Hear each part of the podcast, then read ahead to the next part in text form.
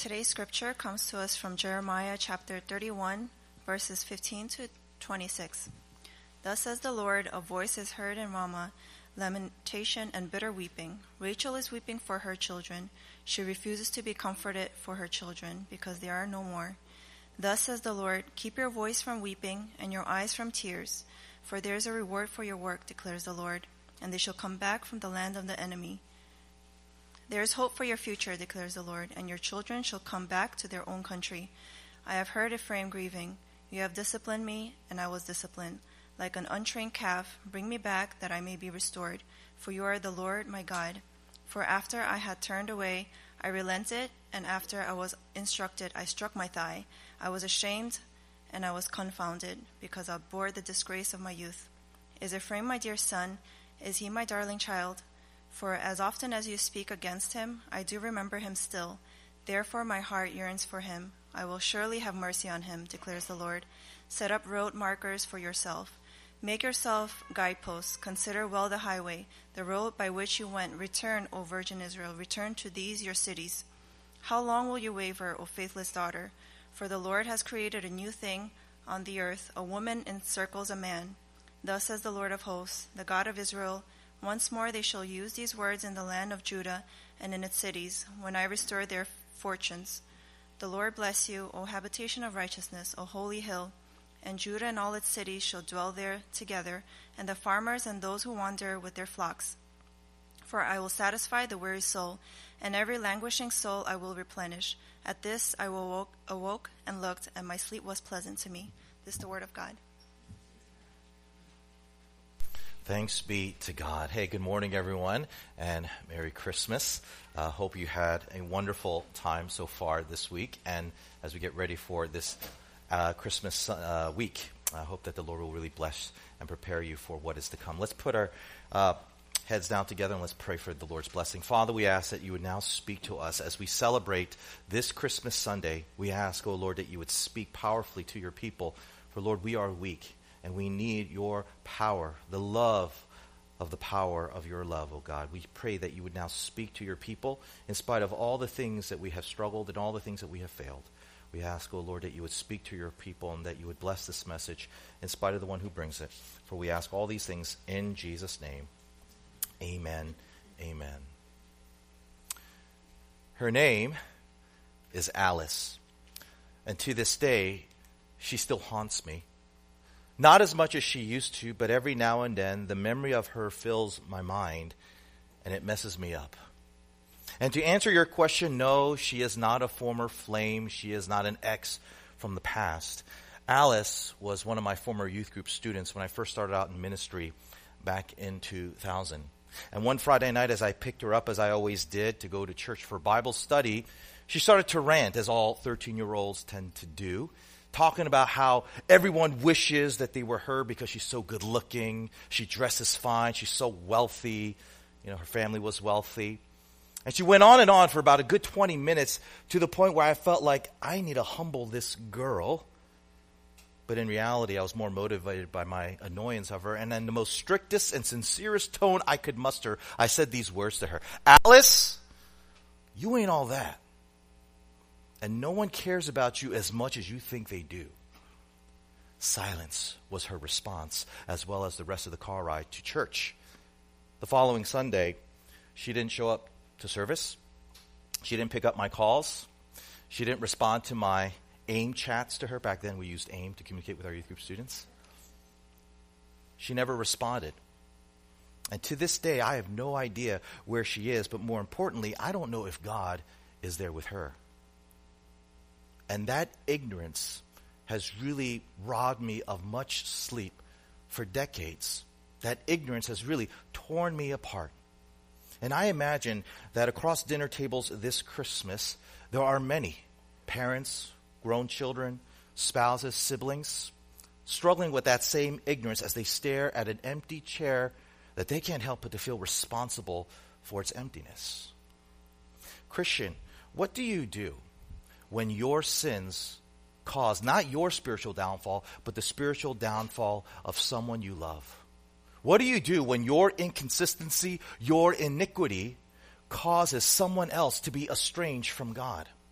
How do you live with yourself? How do you move forward when you are responsible for someone else hating God because you have caused them to stumble that way? We're finishing today our Advent sermon series entitled The Stories of Christmas Past. And the whole point of this series is to look at the Old Testament references that are cited in Matthew's account of the Christmas story. And today we end this series by landing on Jeremiah chapter 31. Because here the apostle, Jer- not the apostle, the prophet, wrong covenant, the prophet Jeremiah is going to broaden and deepen our understanding of the significance of Christmas by foretelling of a future prophecy that will provide comfort and consolation to those of us who are still being haunted by our own Alice's, whoever he or she may be. So, with that in mind, three things I'd like to share with you today from our text in Jeremiah 31. First, let's talk about the reason for Rachel's weeping the reason for Rachel's weeping. Number two, let's talk about the response to Rachel's weeping. And finally, let's end it with the end of Rachel's weeping. The reason, the response, and finally, the end of Rachel's weeping. Let's start with the first, the reason for Rachel's weeping. Read again with me verse 1 of our passage, where it starts off this way Thus says the Lord, a voice is heard in Ramah, lamentations and bitter weeping. Rachel is weeping for her children. She refuses to be comforted for her children because they are no more. Now, before I begin, I want you to know something that may or may not be obvious to some or all of you. And that is the Bible is not a simplistic book, in spite of what critics may say. No, the Bible is a very, very sophisticated book, meaning it speaks on matters that usually are beyond the grasp of the simple everyday thinking of people. Evidenced by the fact that it uses a panorama of a wide variety of figures of speech, symbolism, similes, metaphors, you know, hyperbole. It's all in there. Here in our passage, we come to a figure of speech known as personification. Personification, where you have an abstract idea or a big concept that is conceptualized or represented through a particular concrete person. Think of Trump as personifying the disenfranchised of middle America. Think of Santa Claus as personifying the joy of Christmas spirit. This is what we see happening through the person God names in our passage, a woman by the name of Rachel. Now, who is Rachel? Well, if you know your Old Testament stories, you would recall that Rachel is the second wife of Jacob. Jacob, who is the grandson of Abraham, the son of Isaac, the initial patriarchs of the nation of Israel. and you may wonder, why does God use Rachel as a personification? And what exactly is Rachel personifying? Well, read again the first half of verse 1 of our passage where it says, A voice is heard in Ramah, lamentations and bitter weeping. Rachel is being described as someone who is weeping uncontrollably, but what makes her cry so unusual is the location of where she is crying at. Where is she crying? Ramah. Ramah. Old Testament scholars tell us that Ramah is where Rachel was buried when she died. That's the location of where she's crying. And That is so weird. Why is that so weird? Let me ask you have you ever witnessed a dead person crying before? And I'm not talking about a single streak of tear going down their cold, dead cheek. I'm talking about floods of tears streaming down, accompanied with wailing and, and crying and moaning. And you're thinking to yourself, don't be ridiculous, Pastor. Dead people don't cry. And yet, that's what God is describing. He's describing a dead person weeping. Now you're like, how do you make sense of that? Well, let me explain. God is trying to bring to our attention a certain kind of trauma that is so atrocious, that is so incredibly terrifying, that if there was something that could be so off putting that it could actually cause a dead person to cry, it would be this trauma. It would feel like that even death could not silence the pain and the misery of this trauma. And so the question is, what is this trauma that God is using with this metaphor of Rachel crying? Again, the second half of verse 1. Rachel is weeping for her children. She refuses to be comforted for her children because they are no more. Rachel is crying because her children are no more. And remember, this is not the literal person of Rachel crying but the personification of Rachel, of who she represents. And so again, we come back to the question at hand who or what is Rachel personifying? What does she represent?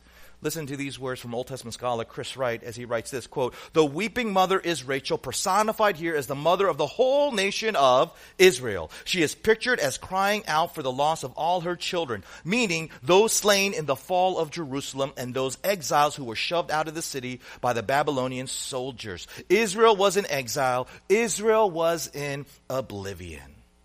Rachel is the personification of the entire nation of Israel that is weeping because her children have been condemned through exile. Okay? Now, all of this begs the question why does God choose to use Rachel to personify the nation of Israel? Because after all, you could possibly make the persuasive argument that it would be more fitting to use Sarah, right? The first matriarch, the wife of Abraham, to represent Israel. Or maybe even Rebecca, the wife of Isaac the second matriarch of the whole nation of Israel. What's so special, what's so unique about Rachel herself to where God says, no, it's more fitting than Sarah or Rebecca that Rachel would be the one personifying the whole nation weeping? Well, if you go back to the story of Rachel found in the book of Genesis, you'll discover that she was the mother of Joseph. And who was Joseph? He was one of the 12 sons of Jacob. And he was also sold into a distant land called Egypt by his own brothers. Yes, that's right. This man Joseph was the victim of not of his enemies, but of those who were called to love him. They sent him away into slavery, and by sending their brother away to a far off land, separating him from his father Jacob, you know what else they were doing? They were separating Joseph from God himself. Because at this point in redemptive history, Jacob was the only person who had the knowledge of God. You see, the knowledge of God, which was the means of having a relationship with God, was confined at that point under Abraham's tent within his family. That included Jacob's family. And so when his brothers sent him off away to a far off place where God is not known, where God is not confessed, they were dooming him, Joseph, of never knowing the God of his fathers. It's no different than when a pastor or a church leader does something so messed up, betraying and hurting the people of the church, that those people not only become doomed away from the church, but from the God who is found in the church as well. And that is why God chose Rachel to personify the nation of Israel, because through her natural association with Joseph, her personified tears represents the despair and guilt that results when our sins causes someone else to be separated from God. From God. This is the reason why, quote unquote, Rachel is crying and cannot be consoled. You know why she won't be comforted? Because she knows she is responsible for her children being sent away to a far off land, Babylonia, where there is no knowledge of God, therefore dooming her kids, her children, of never knowing this God as well. You know, I'm a father of five kids. And this is perhaps my greatest fear that far exceeds my fear of death. If there was anything that could awaken my cold, dead heart with unsurmountable grief, it would be the knowledge of knowing that just one, just one of my kids are separated from God because of me, because of what I've done, because of what I failed to be or to do, either in their life or in your lives or in the life of my witness here on earth. And those of you who are Christians, parents, parent Christians, I imagine that you resonate with that fear as well. To know that you could be potentially responsible for why your son, your daughter hates God because you have sinned. You have failed. Now, I know you singles and you're thinking, whoo, I'm so glad I'm not a parent. Not so fast.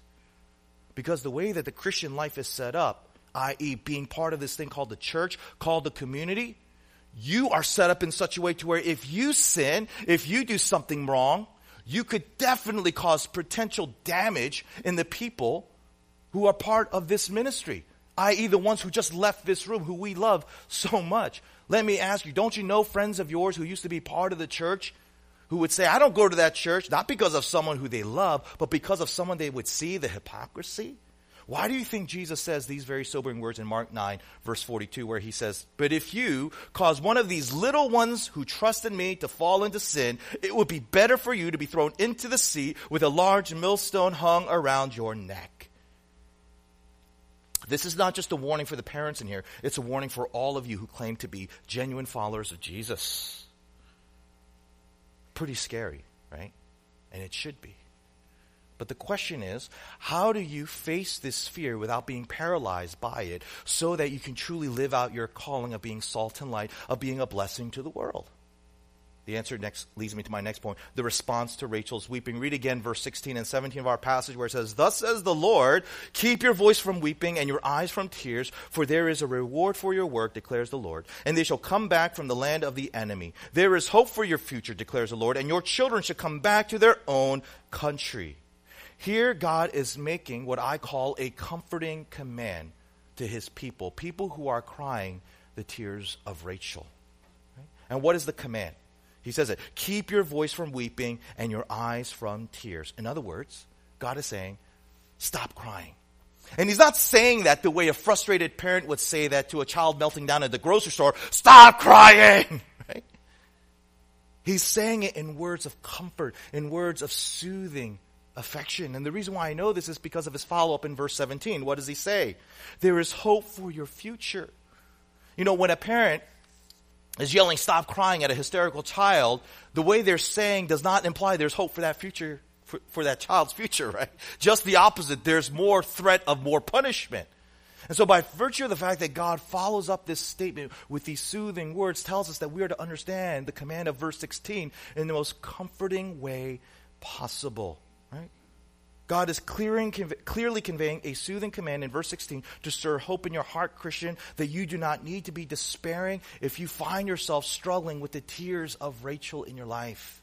In other words, if there is someone in your life or who used to be in your life that has been separated by God because of you, you do not need to be in despair. You don't have to be hopeless because there is hope.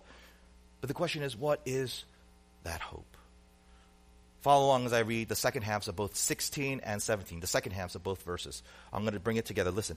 They shall come back from the land of the enemy. Your children shall come back to their own country. In the original context, God is making a promise that the children of Israel will come back from the exile, will come back from the Babylonian Empire, and they will return home. And this homecoming is not simply referring to the Jews coming back to their actual geographical land of Israel, but what the land itself symbolizes. And so here's the question. What does the land of Israel symbolize? Read again Chris Wright in his commentary. He writes, quote, the land functioned as proof of the relationship between God and Israel. In the context of family relationships, this term land speaks of the inheritance passed on by a father to his sons or sons. Thus, to speak of the land as Israel's inheritance metaphorically implies a relationship of sonship between Israel and God. What is he saying? He's saying the land is symbolic of a restored, loving, life giving relationship with God. And when you apply that idea to what we just read in 16 and 17, what is God saying? Do you know what He's saying? He's saying the people whom we have caused to want nothing to do with God because of our failures, because of our mistakes, God is making this statement I will bring them back. I will bring them back. Though it is true, you are the reason why they want nothing to do with me. I don't have to live with that. I don't have to accept that. That is what God is telling us. God is not bound by your failures. He doesn't depend on you to ensure that the people around you have a relationship with Him. No doubt He will use you to be a means of bringing the people around you into a relationship with Him, but He does not depend on you to ensure that relationship happens. You know why? Because He's God. And God, by definition, is not the third wheel of any of your relationships. And what I mean by that is God is directly connected to everyone, to no matter where they go, to no matter who they're with, to no matter what happens to them. God is directly available to them, so he cannot be cut off from anyone because of you. Case in point. Let's go back to the character of Joseph, the son of Rachel. If you read what happens to him after he gets sold in slavery in Genesis chapter 37, you come to discover this man suffered some horrific things as a result of his brothers doing what they did to him. He suffered as a slave. He was sexually assaulted. He was falsely accused of rape from that sexual assault. He was therefore falsely imprisoned. He almost made it out of prison but did not, therefore prolonging his false imprisonment. If there was any man who should be bitter and want nothing to do with the God of his brothers, it would be this guy. And yet consider his words, what happens when he's reunited with the men who are responsible for all this, his very brothers. Starting in verse 3 of Genesis 45, we read, I am Joseph, he said to his brothers. Is my father still alive? But his brothers were speechless. They were stunned to realize that Joseph was standing there in front of them. Please come closer, he said to them. So they came closer. And he said again, I am Joseph, your brother, whom you sold into slavery in Egypt. But don't be upset and don't be angry with yourselves for selling me to this place. It was God who sent me here ahead of you to preserve your lives. This famine that has ravaged the land for two years will last five more years, and there will be neither plowing nor harvesting. God has sent me ahead of you to keep you and your families alive and to preserve many survivors. So it was God who sent me here, not you. And he is the one who made me an advisor to Pharaoh, the manager of his entire palace, and the governor of all Egypt. I want you to notice two things in what we just read. Number one, second half of verse 5, what does Joseph say to his brothers? It was God who sent me. It was God who sent me. that tiny statement says something so tremendous about God. And you know what it is? It's this you cannot push someone away from God to where He cannot get to them. Let me say that again. You cannot push someone away from God to where God cannot get to them. And because that is so, Joseph says what he does in the first half of verse 5. Don't be upset. Don't be angry with yourselves for selling me to this palace. You see that word angry? In the original Hebrew, it's the same word for wrath, as in God's wrath. God's punishing, judging, condemning anger. Joseph says, don't be angry with yourself. Don't condemn yourself. Don't punish yourself. Now, by saying this, Joseph is not excusing his brothers, he's not minimizing their sin. But what he's saying through that statement is they don't need to condemn themselves, they don't need to punish, because, punish themselves because the thing that should have happened, i.e., Joseph wanting nothing to do with the God of Israel, nothing with the God of his brothers, nothing to do with the sovereign Lord who puts all things in place, says, I want nothing. No, that didn't happen. And because it didn't happen, his brothers don't need to be punished, which he reiterates later on in chapter 50 of Genesis when he says these words to his brothers again after their father died. He says, But Joseph replied, Don't be afraid of me. Am I God that I can punish you? You intended to harm me, but listen, God intended it for good. He brought me to this position so I could save the lives of many people. It's beautiful, isn't it? Well, only if you understand the point. What is the point? The point is, Christian, you don't need to despair. You don't need to beat yourself up. You don't have to be crying the tears of Rachel for your failure, for your responsibility of causing someone else to no longer be connected to God. Because the promise that God makes is that He can restore what you have destroyed. He can bring back what you have cast away through your sins. In fact, to assure us of this promise, he says these words in verse 20 in response to Rachel's tears. Is Ephraim my dear son? Is he my darling child? For as often as I speak against him, I do remember him still. Therefore my heart yearns for him. I will surely have mercy on him, declares the Lord. Who in the world is Ephraim? You know who he is? He's the son of Joseph born in the halls of Pharaoh's palace. Ephraim never grew up like his father Joseph did under the tent of Jacob, where he learned about the Torah, where he learned about Israel. Okay? And yet, God says, I even have Ephraim. This is an argument of what? From the greater to the lesser. If I can get Ephraim, don't you think I can get Joseph? Back? If God can reach those who are even further removed from those who are pushed away by your sins, don't you think He can get those people back as well? This is the promise God gives in response to your tears. Tears that you should shed, tears that you should cry. But now you don't have to cry anymore. And I know you hear this and you're like, Pastor, that's easy for you to say. You don't know the person that I'm thinking of. You don't know how bitter they are, how baneful they've become, how bent out of shape they are now, and how they want nothing to do with me, and more importantly, they don't want anything to do with the God that I love and worship, that I failed, that I've caused, you know, such disappointment and heartache because of what I've done to this person. How can I have faith? How can I have real belief that this is true? Well, let me show you by going to the final point, the end of Rachel's weeping. Read again one more time, verse 16. Thus says the Lord, keep your voice from weeping and your ears from tears, for there is reward for your work, declares the Lord, and they shall come back from the land of the enemy. I want to draw your attention to something that I did not before when we first looked at this verse, and that is God telling us the reason why he makes this promise. It's embedded right there in that middle verse. For there is reward for your work. God makes this promise that he will recapture those who want nothing to do with him because of your sins because of a reward. Now you hear that and that sounds so weird, right? Because a reward by definition is something that someone receives for a great achievement, a great work. So what work is God referring to here as saying that because of this work, I am going to give the reward, this promise that I will undo what you have done through your sins to somebody else? Well, if you go back to the story of Rachel again, you can figure out the answer. If you go back to chapter 35, there you find Rachel laboring, literally giving birth to her second son, a boy by the name of Benjamin. But of course, if you know the story, you know the result of her giving birth to Benjamin results in her death. Here we see a principle life given at the expense of death. Life for death. And we see that same idea that God uses to apply to our passage. But then again, we have to come back. Whose death are we referring to? Because again, this is not literally speaking of Rachel, it's personification, it's representation. Whose death is the result of life?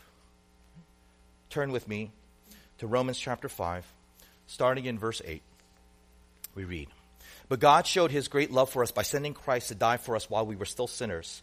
And since we have been made right in God's sight by the blood of Christ, he will certainly save us from God's condemnation. For since our friendship with God was restored by the death of his Son while we were still his enemies, we will certainly be saved through the life of his Son. So now we can rejoice in our wonderful new relationship with God because our Lord Jesus Christ has made us friends with God. Listen, when Adam sinned, sin entered the world. Adam's sin brought death, so death spread to everyone, for everyone's sin. Now, Adam is a symbol, a representation of Christ who was yet to come. But there is a great difference between Adam's sin and God's gracious gift. For the sin of this one man, Adam, brought death to many. But even greater is God's wonderful grace and his gift of forgiveness to many through this other man, Jesus Christ. And the result of God's gracious gift is very different from the result of that one man's sin. For Adam's sin led to condemnation, but God's free gift leads to our being made right with God, even though we are guilty of many sins. For the sin of this one man, Adam, caused death to rule over the many, but even greater is God's wonderful grace and his gift of righteousness. For all who receive it will live in triumph over sin and death through this one man, Jesus Christ. Come on back. If there is anyone who is responsible for causing other people to be estranged from God, it's Adam. If there is one sin that is responsible to why every human being on this earth wants nothing to do with God is because of Adam's sin. You know Adam, of Adam and Eve, the very first human beings that ever existed in, in all of God's history. All right? They born perfect, righteous, loving God, planted in the garden of Eden, and then Satan in the form of a serpent comes up, tempts them to say, disobey God. Eat from that tree that he explicitly forbids you to eat. And so Adam succumbs. He takes the bite of that fruit, committing the sin that is known as original sin, and what happens as a result? All of his progeny, all of his descendants, every human being that walks on this earth, everyone in here is born with what? A sin nature. Right? Total depravity. Where our natural instinct, our natural proclivity is to want nothing to do with this God, all because Adam, our great father, did us wrong by sinning against our great God. And by sinning against God, causing this downfall, he caused something else. What does it say? Verse 12 Death spread to all of mankind. Death was not something God embedded in design of our creation. Death is never part of God's plan. And it was a result of Adam's sin, which means all the things that are connected to death fear, illness, selfishness, addictions, violence, every other misery in this life all comes from the sin of Adam. Now, if you're here today investigating Christianity, right, I'm sure up till now you're thinking, this message doesn't apply to me, Pastor, you know, because though it is true that I have people in my life who I messed up, who I really met, wounded, because I failed them, because I did them wrong, I never thought that their recovery would involve a relationship with God. But if what the Bible says is true, that death is a result of Adam's sin that caused all the misery of life, do you know what that means? It means that that person, for them to truly have hope again, to recover from the damage that you cause, they need a relationship with God because He is the source. He is the center of it all. This is what makes Christianity such good news. Okay? This is what makes Christianity such good news because as we read in Romans 5, God has done something to make a relationship with God possible. God came into the world as Jesus Christ so that through his death on the cross, he could fully satisfy, fully ransom, fully pay all the consequences of your sins and my sins, and guess what? The sin of Adam. Right? To where God can take back whom Adam's sin pushed away, all of us. That's what the gospel teaches us. Listen again to what it says in verse 15 and 16 in Romans 5. But there is a great difference between Adam's sin and God's gracious gift. For the sin of this one man, Adam, brought death to many. But even greater is God's wonderful grace and his gift of forgiveness to many through this other man, Jesus Christ. In other words, Jesus' death will result in more people reconnecting to God than those who have been disconnected from God through Adam's sin. There will be way more people in heaven than there will ever be in hell. That's what it says. Because this is true, do you realize what this means? It means those of you in here who have an Alice in your life, those of you in here who struggle with Rachel's tears, you can let it go. You can truly let it go. Listen, if God can undo the sin of Adam, he can undo your sins. If God can bring back those who have been cast away, exiled from God because of Adam's sin, He can reclaim and He can reconnect those who've been cast away from Him because of your sins.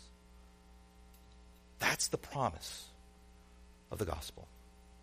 To where you come to understand that when you hear the Christmas story, that yes, Jesus came for you. Yes, He came to be restored to you. Maybe he also came for those who you felt you have cast away from God. And that should be what you look forward to, and that's what you should be praying for. That's what you should be hoping in this holiday season.